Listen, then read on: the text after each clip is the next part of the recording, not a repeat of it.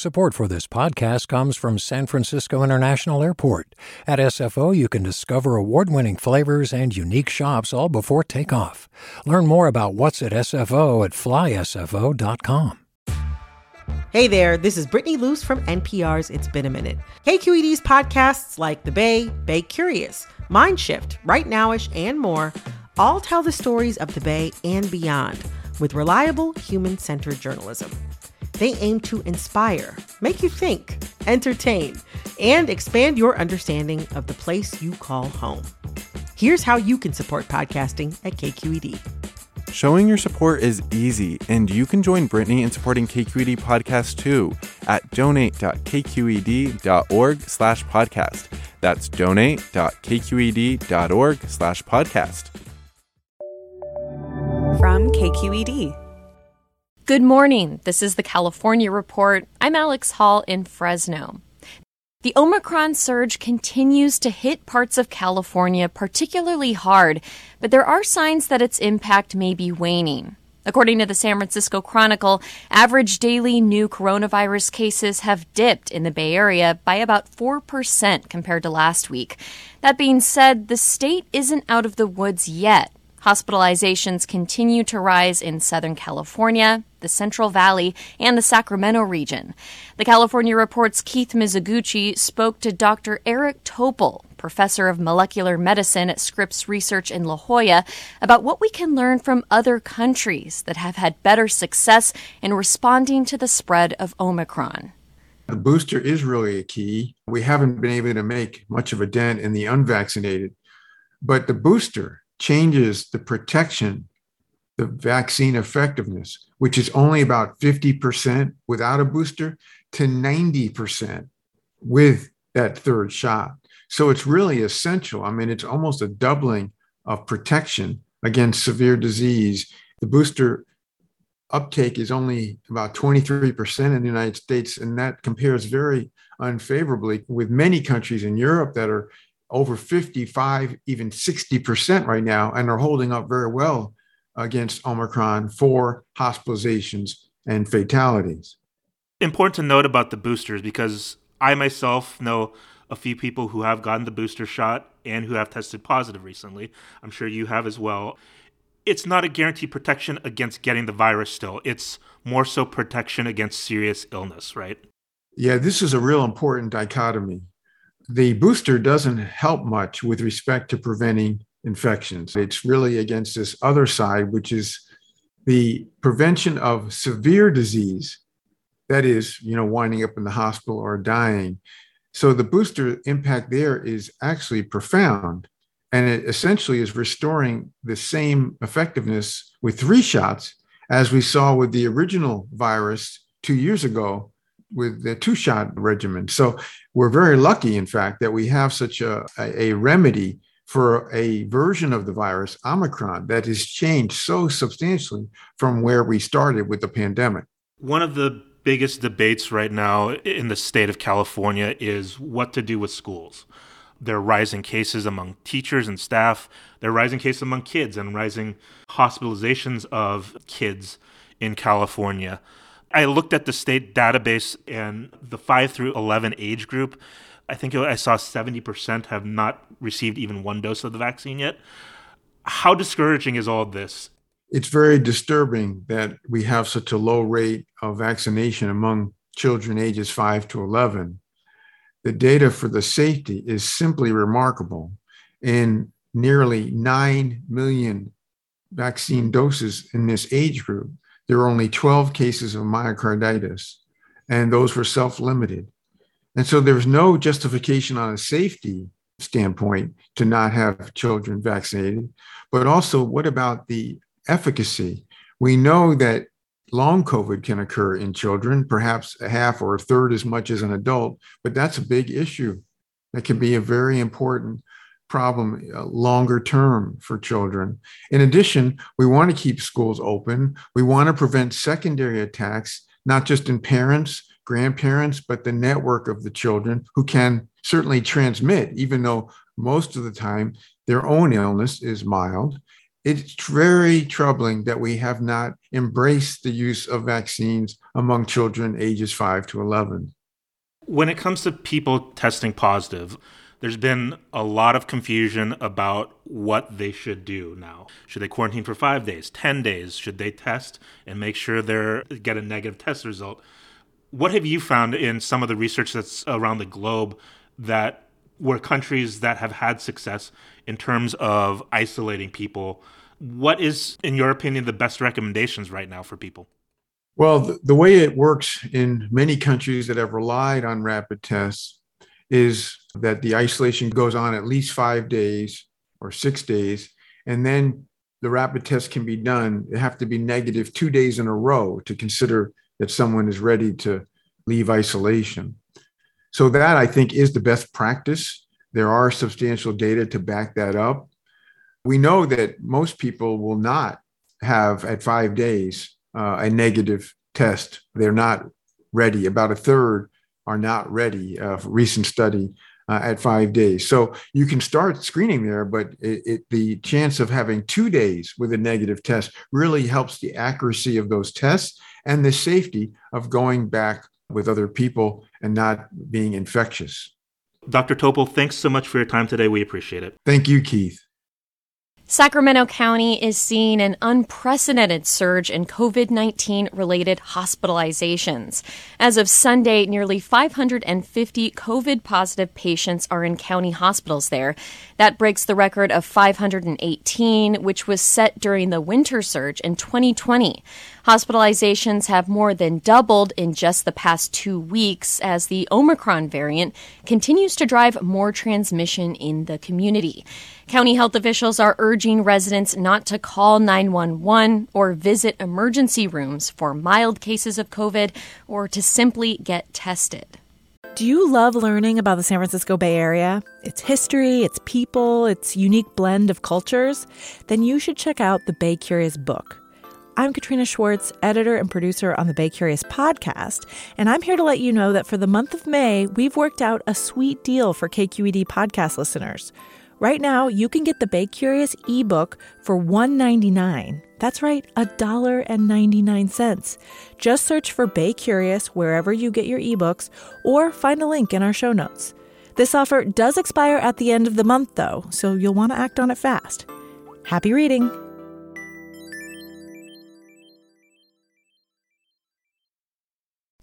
Hey, it's Avery Trufelman, host of Articles of Interest. And I've got to say, I've been a fan of KQED ever since I was a little kid and I would come out to San Francisco to visit my grandma. It was just what we'd always turn on every time we got in the car, every time we were making dinner and turning on the radio. It was always KQED.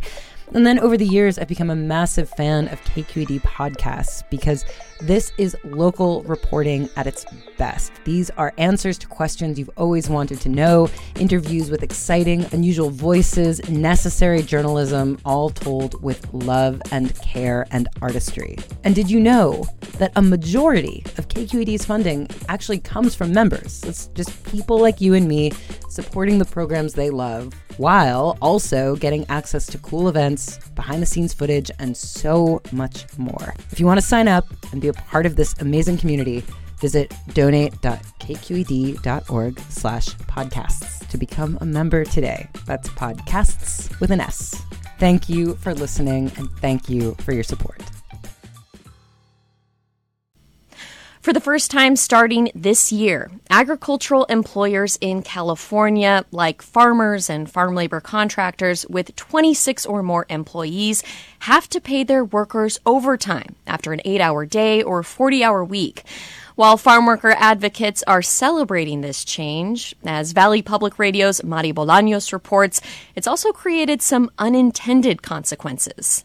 Lourdes Cardenas has worked in the fields in the San Joaquin Valley for two decades. In the past, she says she would sometimes work up to 10 extra hours a day without getting paid overtime.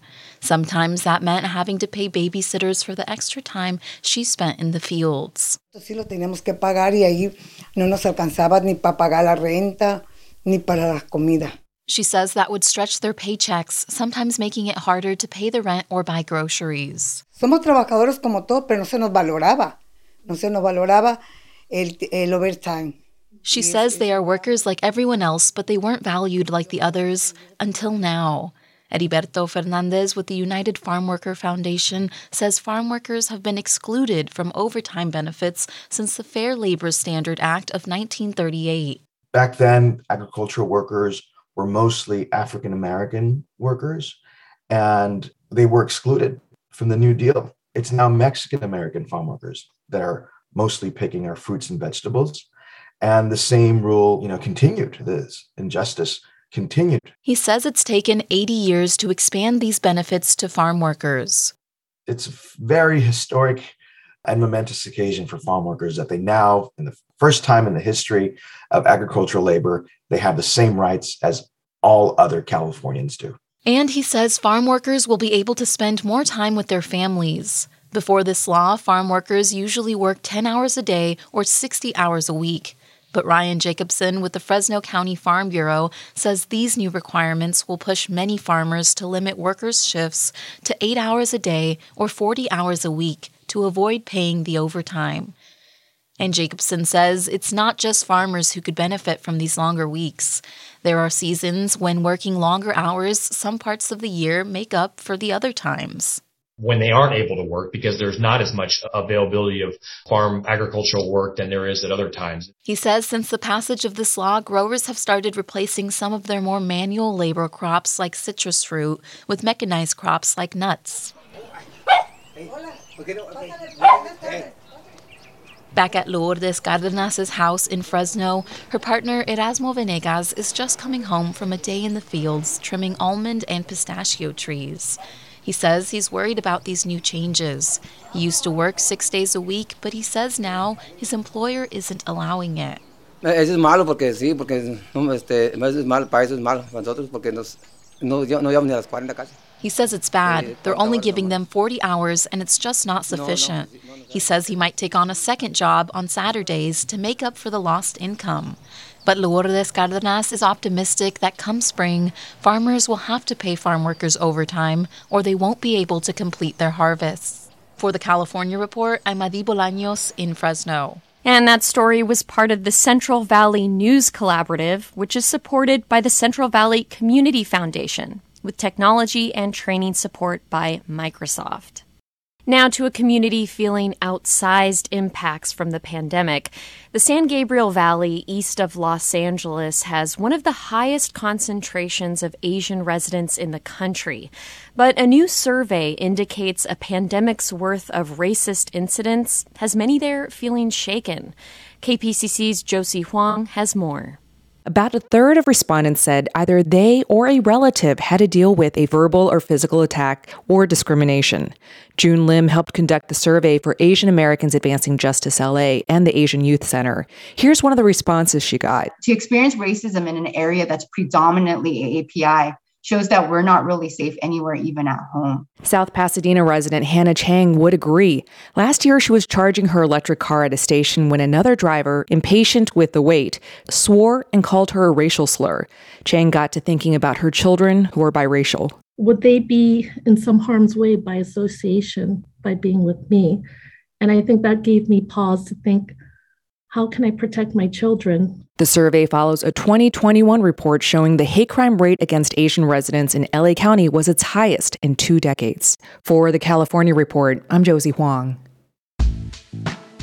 And that's the California Report for Tuesday, January 18th. We're a production of KQED Public Radio. I'm Alex Hall. Thanks for listening and have a great day. Support for the California Report comes from Paint Care now with 800 drop off sites in California where households and businesses can recycle their leftover paint. More at paintcare.org. Personal Capital helping people take control of their finances with financial tools and objective advice from a fiduciary advisor, personalcapital.com, and Eric and Wendy Schmidt, whose philanthropy includes Schmidt Futures, focused on finding exceptional people and helping them do more for others together on the web at schmidtfutures.com. Hi, I'm Sasha Khokha, host of the California Report magazine. Every week, we bring you stories about what connects us in the giant, diverse Golden State. Because what happens in California changes the world. I love this place. We were once seen as like the place to be, California the land of milk and honey. That's where you go to Sunshine State, but we just have challenges right now. KQED's California Report magazine. New episodes drop every Friday, wherever you get your podcasts. Hey, it's Glynn Washington from Snap Judgment. And if you love what you're hearing, and I know you love what you're hearing, please consider becoming a KQED member. Get special access to cool events, behind the scenes footage, and so much more. Plus, you'll sleep better at night knowing you did your part for the community you depend upon. It's in you. Please be in it. Visit donate.kqed.org slash podcasts to sign up now. That's podcast with an S. Thanks.